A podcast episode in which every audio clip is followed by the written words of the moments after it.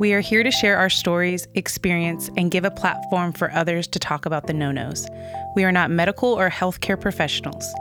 Anything heard here is just based from our human experience, and should you have any medical or mental health challenges, we encourage you to seek professional support. Our content isn't suitable for children, and please be aware it may be triggering. This is Chelsea. This is Catherine. And, we're, talking, about, the no nos. So hard to do with the, the social distancing one. I mean, we could Well, we- figure out ways, but we just don't have time for that. At least people know we're social distancing, so that's, That's true. It's proof. Our Proof. our not unison unison part is proof of our distance. Okay. So this month we we talked a little about this on another episode, but this Mhm. month is Child Abuse Awareness Month, and this episode will actually air on the last day of the month. And so today we're going to be talking a little bit about that. Mhm. Let me start off with the quote bomb for this episode. It's from Lindsay Holcomb. We teach our children to wear their seatbelts, fire safety, pool safety. So if we cover all those things, how much more so should we be making it a priority of personal safety, personal body awareness, personal body safety? That should be at the forefront just as much as the other things. I agree. Yeah, that's great. So, on today's episode, we're really excited to have Rebecca with us, who works for the Methodist Children's Home. And she'll explain a little bit more about where she works and kind of what they do as we get into um, the podcast here to this episode. But we're just thank you for being willing to give your time and be on here. And we're excited to just learn more about becoming aware of child abuse in general, families in crisis, but also um, talking a little bit today as well about how that's kind of looking during COVID 19 as well, because you have so many people under so much more stress than they typically would be. And that just really changes family dynamics, which really changes, you know, the lives of kids. So mm-hmm. we're excited that you're here. And why don't you explain to us a little bit about where you work and what you do? Thanks. I'm excited to be here. So, as Chelsea mentioned, I work for Methodist Children's Home, and our agency works in several different capacities to help children and provide safe, nurturing places for children. So, we have our residential care program, which is where children who are either removed from their home or their parents are experiencing circumstances where they can't necessarily care for the children those kids come and live with us. And then we also have foster care and adoption services. But then we also do case management services where we have case managers go into homes and help the families. So these are families more prevention and intervention services. So for families who might be experiencing crisis, the case managers go into the home as a form of support and provide the families with resources and evidence based tools to help them get to a more stable environment. So they do things like parenting classes and helping them find jobs and housing and things like that. But then also um, help them help parents learn how to have a healthy and stable environment for their kids. That's great. What do you specifically do in um, in your in that organization, or you what do you call it? MCH. yes, MCH. At MCHI, my title is strategic initiatives officer. And so basically, what that means is I just go and help make sure that our programs and services are moving forward and that each area of our agency that we are continuing to improve our quality. And so that can mean I'm doing different things uh, every day, but just anything related to quality improvement at our agency. And then before I was in this position, I was a staff trainer. So I worked in training our staff um, specifically on how to be safe in the homes with working with kids, and then also working to help kids heal from trauma. I'm so thankful that there's organizations like this that are actual actual things that can be helping uh, kids in crisis, you know, crisis, families in crises, and all those things. I'm so grateful for you working there and being a part of that. So thank you so much for being a part of the solution. Thanks. I love what I do. um, you were talking a little bit earlier about how there's organizations like yours kind of all over. Speak a little bit more on that because I know specifically right now during the pandemic, there's a rise in not only child abuse, but also domestic violence mm-hmm. and sexual assaults, um, which I'll kind of read a little bit after that. But I just want people to know that it's, I want you to speak on a little bit more how common jobs like you have are around.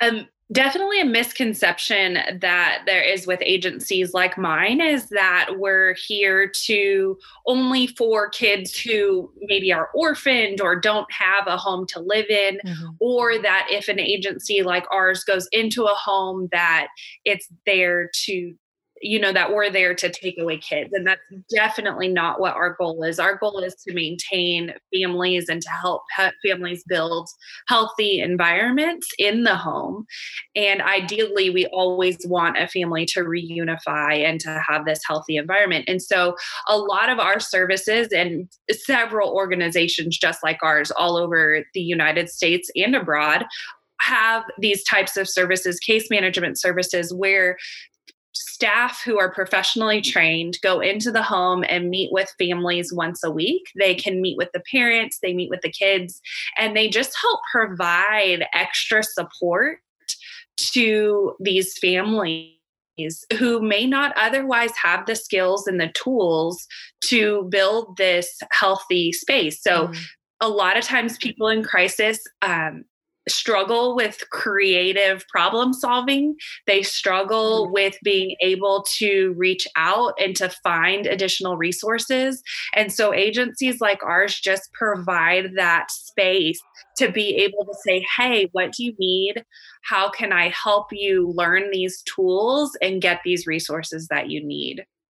And so it's not just our agency but there's agencies all over that do things like this. And then at a time like this when we're social distancing our case managers have been able to video call. They've been able to drop off resources at the home uh, just walk up outside and drop off those resources and then they leave. And they're doing regular check-ins with these families. So even in times like this these um, these agencies are here to help parents. Um, I can't imagine you know being at home and right now with job loss and extra financial stressors mm-hmm. and health concerns and all of that then trying to raise children is stressful for anybody. Mm-hmm. And so we have these tools and these resources out there for families to be able to say, Hey, I'm having a hard time right now. I just need somebody to listen, or I'm really having a hard time with my kid because they were sleeping great, but all of a sudden, since all this happened, now they're waking up in the middle of the night scared and I don't know what to yeah. do. And we have trained professionals who can help families work through those struggles and just feel supported. I do you I, sorry.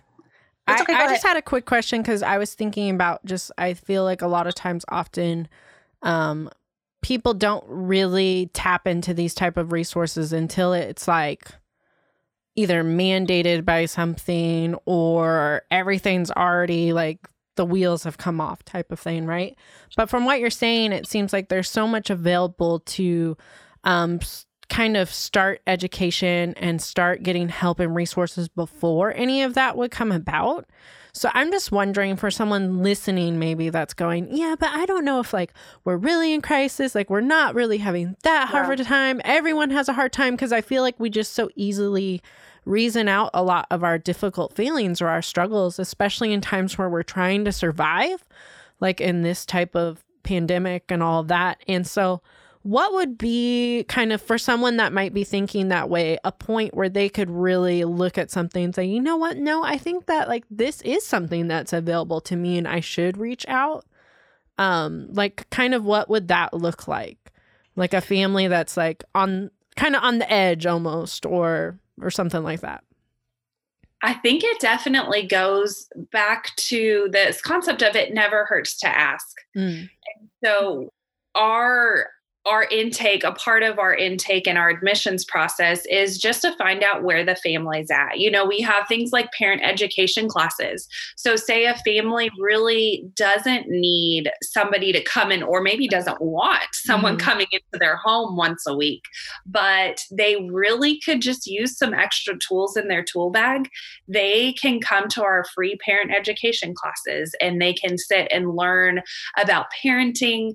And these are evidence based classes. So they're research based and they are proven to be effective tools. And they're ways that parents can learn more about their own history and what they bring to the table with parenting, and then how that affects their child and how they can build secure relationships mm-hmm. with their child. So there's a broad range of services at a lot of agencies like ours to where I know it's hard. It can be hard to pick up that phone and ask and say, hey, I'm just interested to learn more. But our agency, and I know so many agencies like ours, want to help. We want to be a resource for people. And so, no matter where people are at, just calling in, or most agencies have an online format too to just send an inquiry in to say, hey, I'm just wondering what you have available. Mm. And we have people who are there to answer those questions. So it could be something as simple as like, I'm a parent or I'm a guardian, and that's hard. Like, what do you have available to me?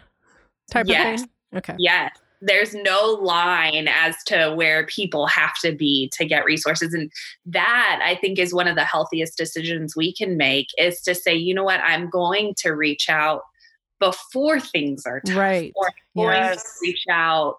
Yes, I'm going to reach out even though I don't feel maybe I don't feel like my need is great enough. There's never we all have just a varying degree of needs mm-hmm. and mm-hmm. there's never a need that's too small that it's always worth asking about. That's and great. I think that that makes you a good caregiver or a good parent is ex- doing the humble thing of like, hey, I can see that this is going into an unhealthy place fast and reaching out and humbling yourself to do something like that. I think that is proof that you are a good parent who wants better tools, right? Because it's just hard, no matter what. It's just hard, and having having help or resources or information available, yeah, like you said, it never hurts to ask. It doesn't hurt to have those things available. Like, oh, I learned this thing in this class about like we're having this power struggle, and here's a way I could do it different. And maybe yeah. that would work. Like other things to try versus maybe where we would just like keep trying the same thing over and over.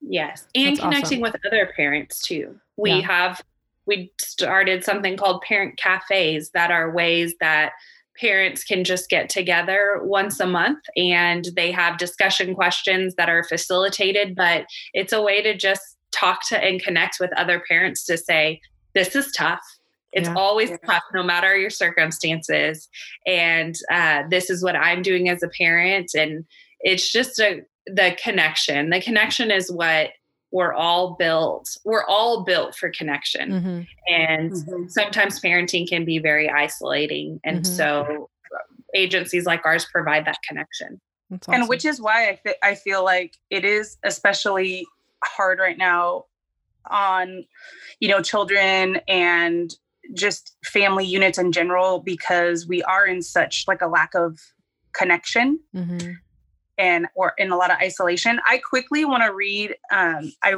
I went on a, a Facebook Live panel today with an organization called Net Grace, and it was a bunch of a panel of a bunch of experts um, just talking about child sexual abuse and just like what churches can do and what you can do. It just it was a great thing. I'll link some of the information at the end of this.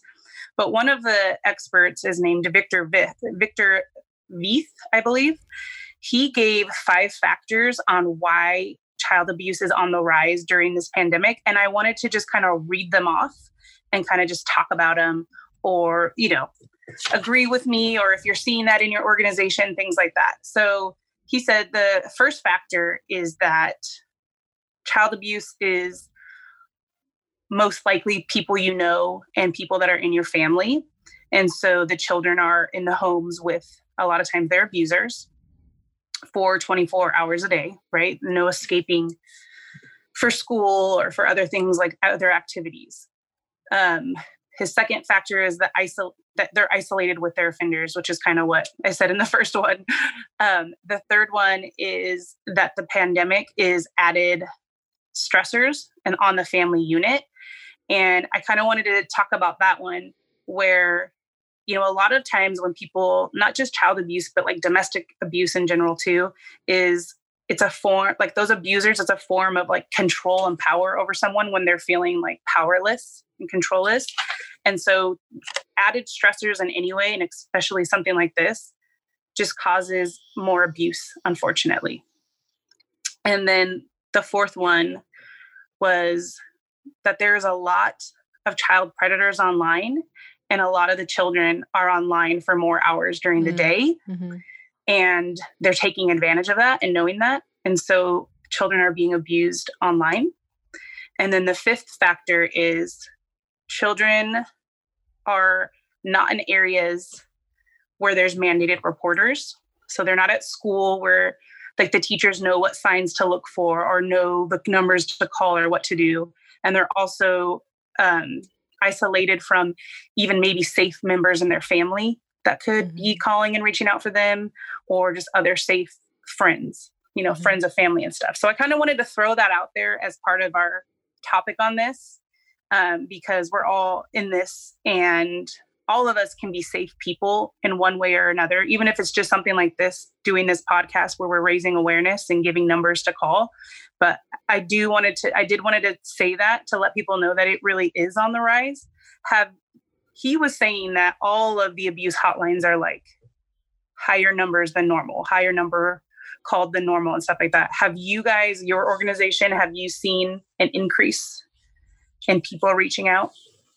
I can't speak to what we've seen at our organization in that specific space just because I'm not in the, those numbers day to day. But I will say something that's been really interesting is that there are several states that are actually right now seeing uh, reports of child abuse decrease, but that can be something that is we need to be cautious of that not setting false expectations for us. What he said about the mandatory reporters are mm-hmm. not with the kids right now. What's being seen in in some states, it's not in all, but in some states, um, that decrease is going down because the ones who would normally be reporting aren't around the kids, which means these safe people and those yes. protectors are not there. Right. Um, one of the the points that he said on that most of them are the abusers are the victim's parents so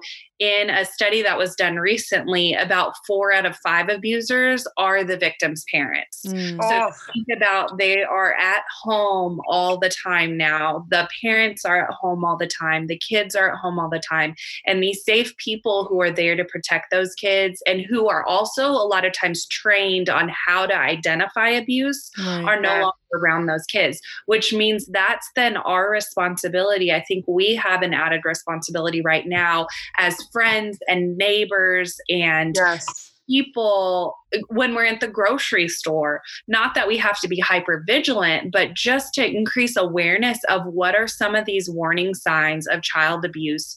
What are when should i report? Mm-hmm. um, and and kind of understanding that we need to not be afraid to report and we need to not be afraid to speak up for these kids because we're in a time when those kids need it the most. Mm. Yes. One of the things that I'm a survivor, and actually from a parent, my biological dad was my abuser. Um, thankfully, I I stopped living with him when I was around six. But I think back to that, like, if what if I was living with my dad right now? Mm-hmm. You know, like I feel I can I really feel sympathetic towards kids that are living with abusive family members.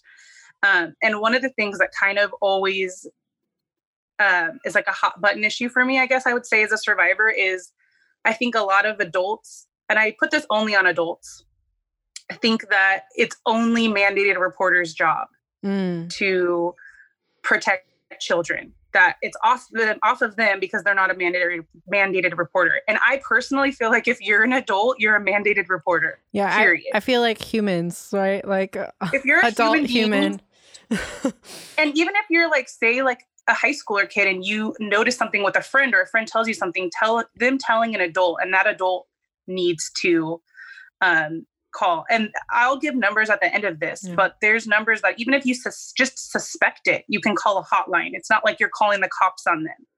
But mm-hmm. being that that's the part that I think that I want to get across, especially on an episode like this, is that we're all mandated reporters. Like we all need to be looking out for children and the vulnerable. Yeah. And I think something for me that I think about when I'm like worried about, well, what if I'm wrong type of thing that starts to go through my mind is I'd rather be wrong, like, and having like said something to help a child and be like, oh, I screwed up. I was wrong. Like, find out I was wrong. I would be glad to find out I was wrong versus yeah. find out I could have done something and I didn't. And someone continued to be harmed. And I and could have been a part of preventing or helping. Right. And the only thing that happened, like, so if you're afraid that you could be wrong, right? And many people feel this way. Right. And I don't want to like I understand that it is like a scary thing to do to call and turn someone in. I, I understand that. That's it's a brave thing to do. And usually things that are brave are scary, right? Right. So if you turn if you have suspects, if you have suspicions that a child's being abused, if that child isn't being abused, then nothing happens right. to that person that you turned in on. So it's not like they're gonna you're ruining their life by protecting the child, right? So I think a lot of people think that too, like, I'm to ruin this adult's life if I even just called it. And it's not true. if nothing is happening, nothing happens to that adult. And unfortunately, even if something's happening, nothing happens to that adult a lot of times. Right. It's picking, you know, huh? What I was going to say, one thing when I did staff training, one thing I would tell staff is that it it's not our job to decide if a child's being abused or not. Mm. That's there are people who are trained to do investigations to look for that. So what our job is is to report concerns. And like you said, most of the time unfortunately most areas with child uh, CPS workers, child protective services, are so overrun by cases mm-hmm. that it's usually only the worst of the worst that even get handled and dealt with. So and what one thing as well is they keep record of those cases and that reporting. So say i call in with a concern and nothing comes of it but then another neighbor calls in with a concern and another neighbor calls in with a concern that all comes to the cps worker's file. So from my perspective all i see is that one concern. But that cps worker then says oh look at this these are reoccurring incidences and then that that it flags it and puts it up on their radar. So what we have to realize too is from a kid's perspective if you were that child what would you hope an adult would do?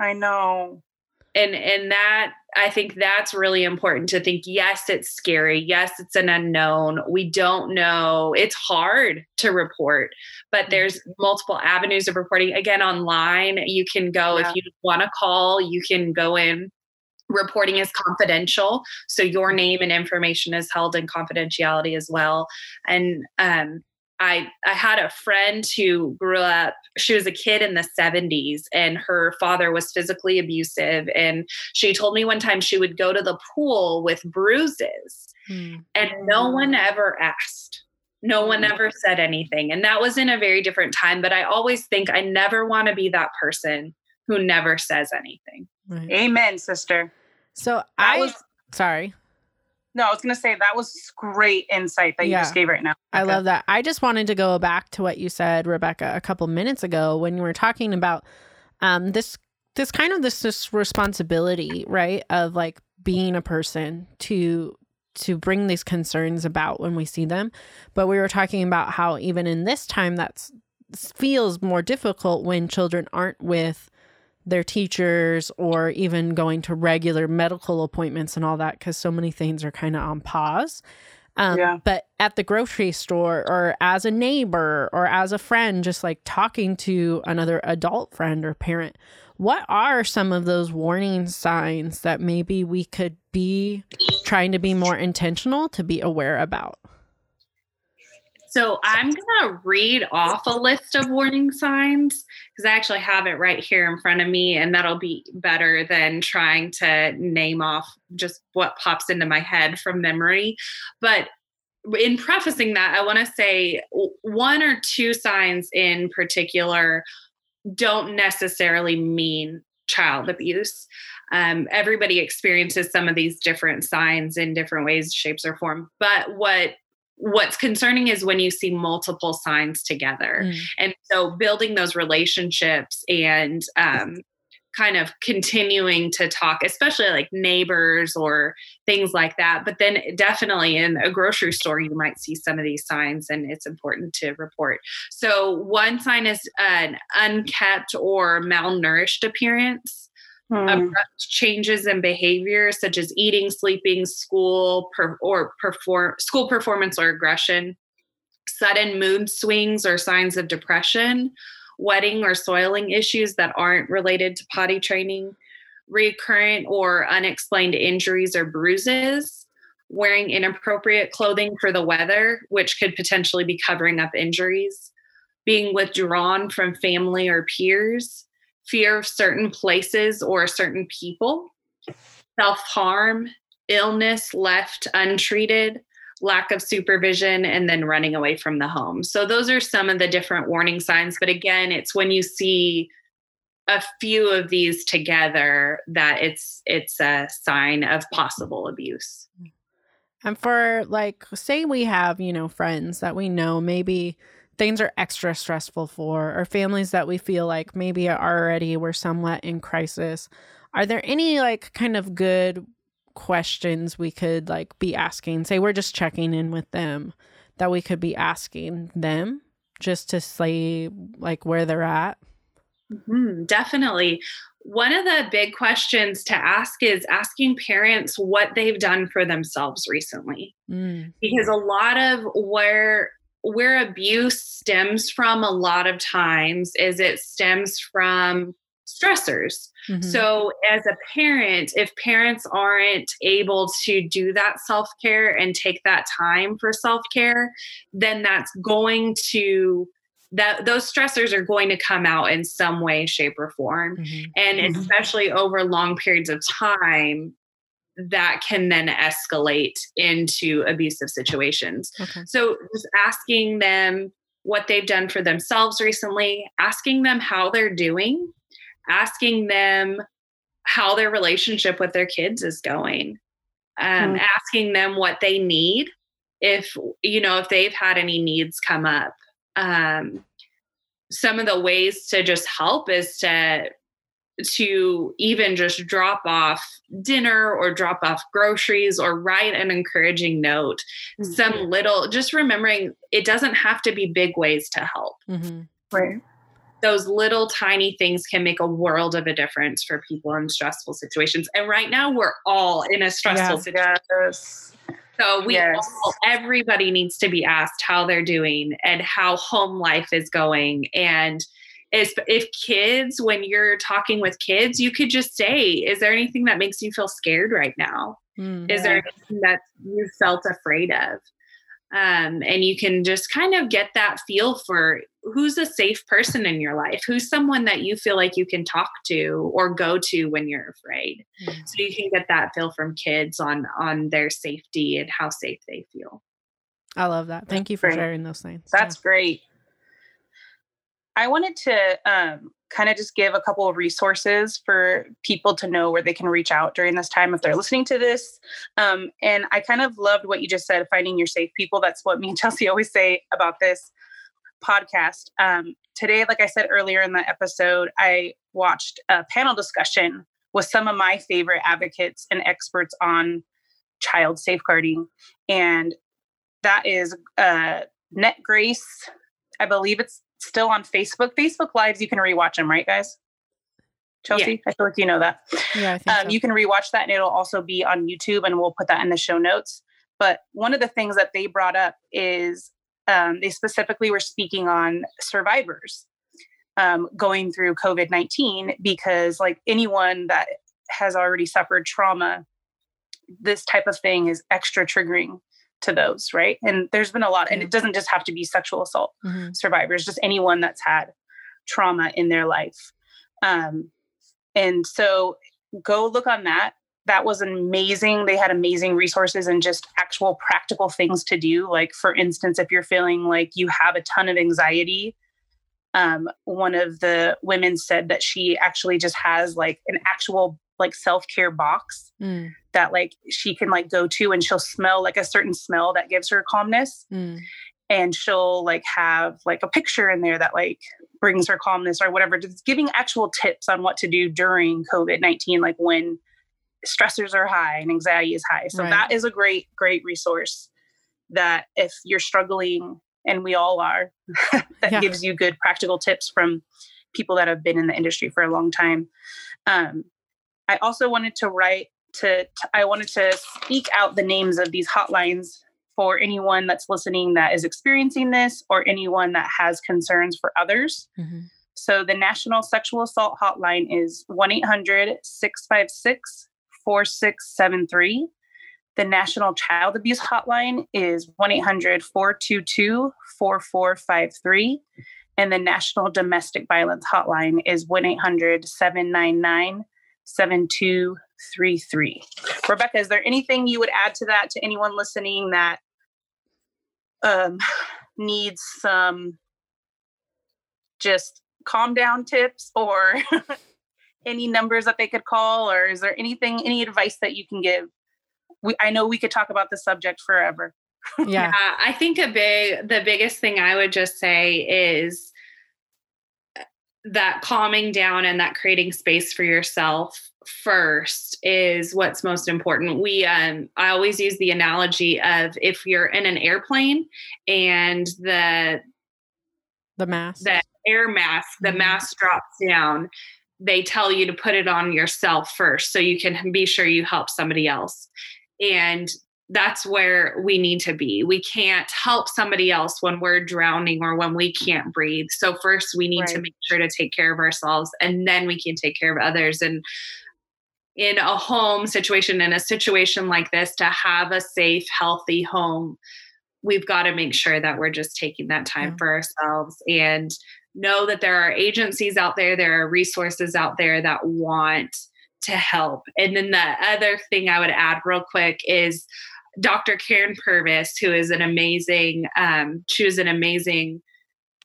researcher on trauma and helping kids heal from trauma, said that every child has three birthrights one, the right to have a safe place, two, the right to have safe adults in their life, and three, the right to have somebody think that they're precious. And oh, I love that. Yeah, our role as adults is to make sure that every child has access to those three rights. Mm. And if you feel like there's a child in your life who does not have those three rights in their life, speak up because yeah. you may be the only person who speaks up for them. Oh, Rebecca, you're awesome as always. I love that. And I just want to remind people too that I, I feel like right now it's hard because you feel so many people feel trapped, right? Like we're trapped in our homes, we're trapped this. And so I feel like a lot of times for parents, especially if you've already been struggling to self regulate or caretakers and all this stress, that the idea of like taking time and doing these things for yourself can feel super overwhelming. Like I've talked to my therapist about that for myself personally. But one of the things I do, even just for myself, is remind myself that even if all I do is like walk away for five minutes. And like I do that thing like you were talking about, the lady had like a box where she smells something. I just take a few minutes to step away and and if that means I just go to the bathroom for extra long and like lock the door of the yeah. bathroom and like take a minute to think or breathe or whatever, but maybe I can't take like a long time right now. I can't go do something for an hour or whatever. You can start to implement even just small things.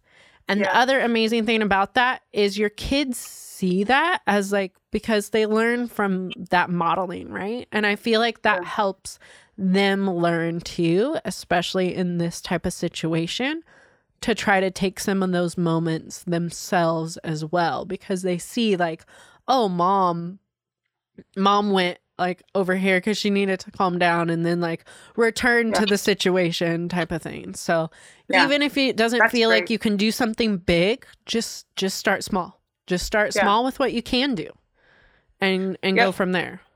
And and like we say, like find your safe people and even just calling a friend. It doesn't have to necessarily be calling some organization or whatever, just saying like, hey, I really feel like I am like about to lose it. Yeah. And just releasing that to someone safe that you don't feel like you're going to be judged by or like any of those things. I think that's also a super important thing to be doing right now is having those people in your life, those safe people in your life that that you can be honest with yeah. and check in with and let them know where that where you're at and get that support. Yeah.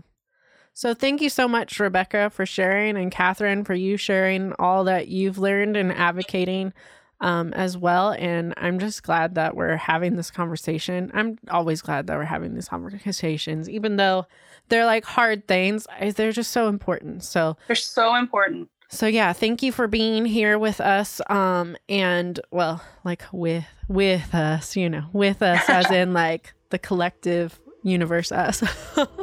um, but you can connect with us on Instagram at talking about the no nos, at Gmail, talking about the no nos at gmail.com.